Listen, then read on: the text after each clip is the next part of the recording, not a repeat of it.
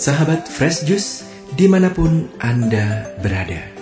Sesaat lagi kita akan mendengarkan Fresh Juice Selasa 10 Mei 2022 bersama Romo Dwi Joko dari Surabaya. Selamat mendengarkan.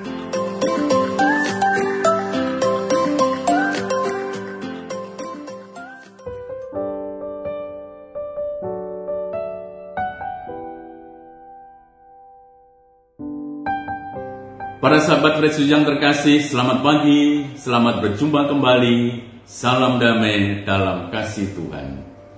Hari ini Selasa dalam pekan keempat Paskah. Kita akan mendengarkan bacaan yang diambil dari Injil Yohanes bab 10 ayat 22 sampai dengan 30. Pada hari raya penabisan bait Allah di Yerusalem, Ketika itu musim dingin, Yesus berjalan-jalan di bait Allah di Serambi Salomo. Dan orang-orang Yahudi mengelilingi dia dan berkata kepadanya, Berapa lama lagi engkau membiarkan kami hidup dalam kebimbangan? Jikalau engkau Mesias, katakanlah terus terang kepada kami. Yesus menjawab mereka, Aku telah mengatakan kepada kamu, tetapi kamu tidak percaya.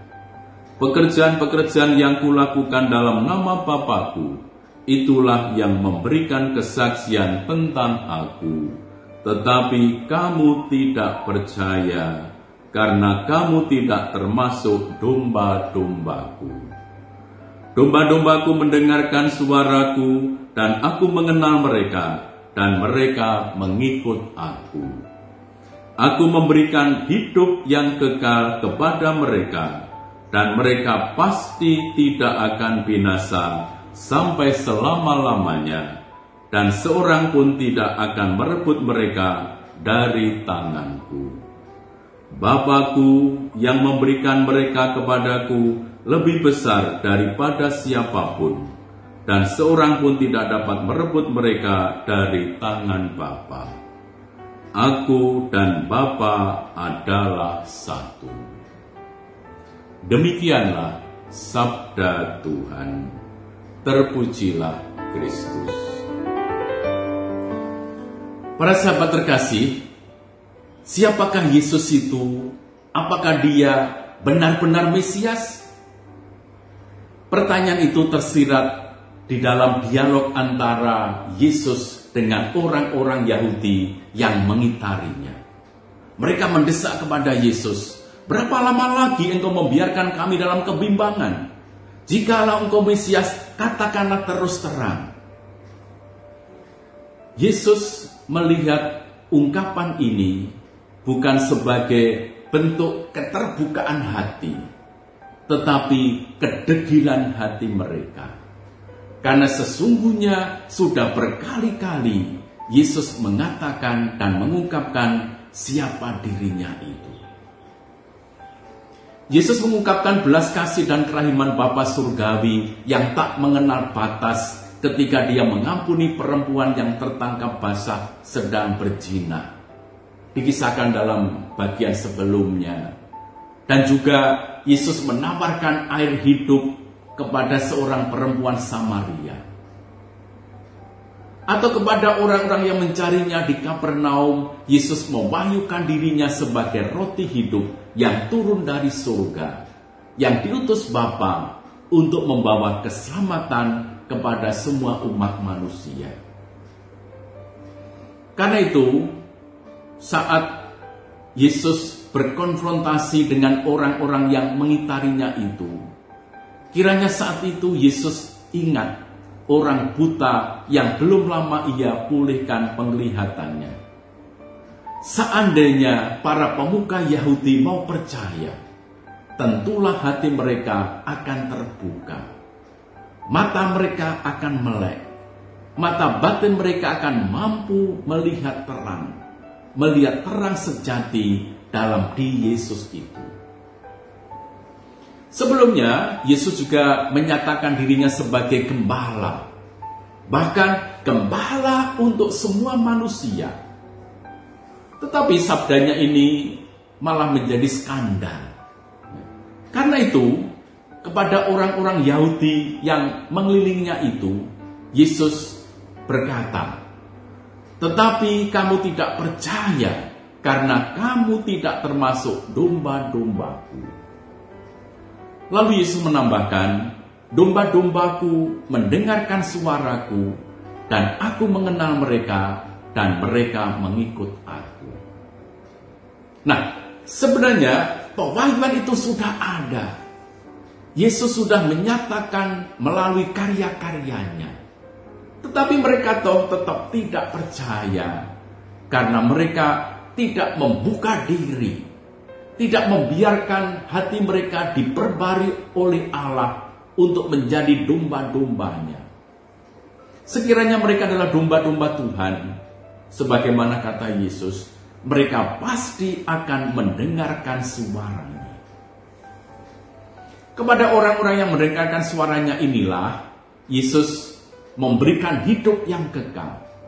Bukan hanya nanti, kelak di surga, melainkan juga sekarang ini, sekarang ini, sebab siapa saja yang percaya kepadanya sesungguhnya menjadi pemilik hidup kekal itu. Para sahabat, apa sih sesungguhnya hidup yang kekal itu?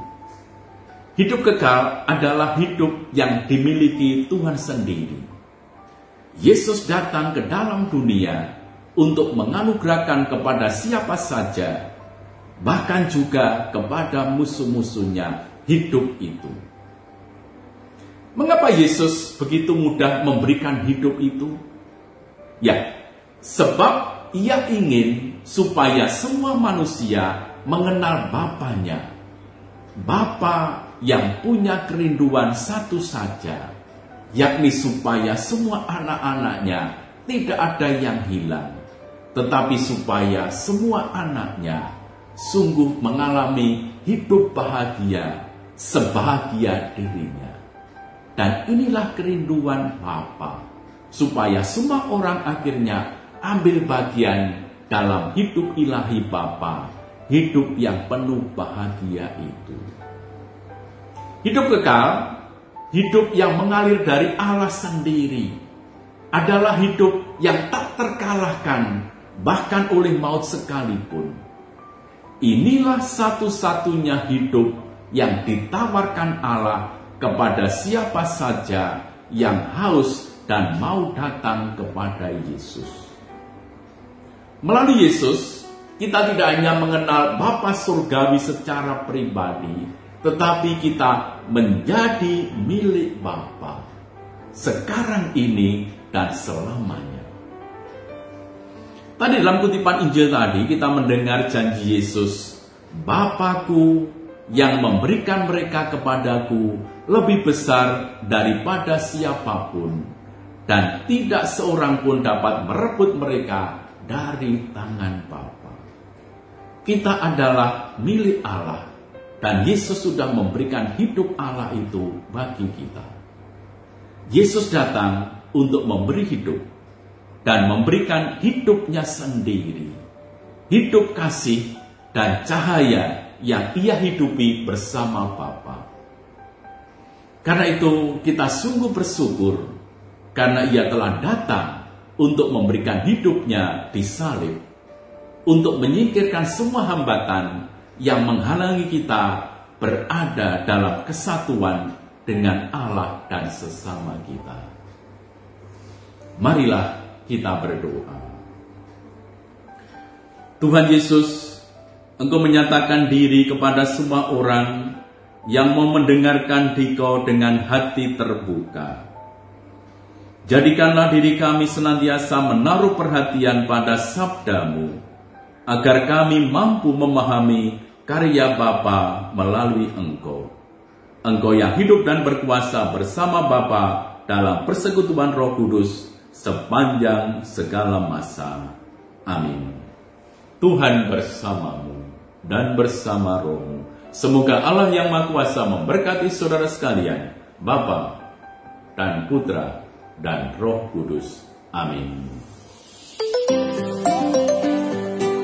Sahabat Fresh Juice, kita baru saja mendengarkan Fresh Juice Selasa 10 Mei 2022. Saya Yofi Setiawan beserta segenap tim Fresh Juice mengucapkan terima kasih kepada Romo Dwi Joko untuk renungannya pada hari ini. Sampai berjumpa kembali dalam Fresh Juice edisi selanjutnya. Jaga kesehatan dan salam Fresh Juice.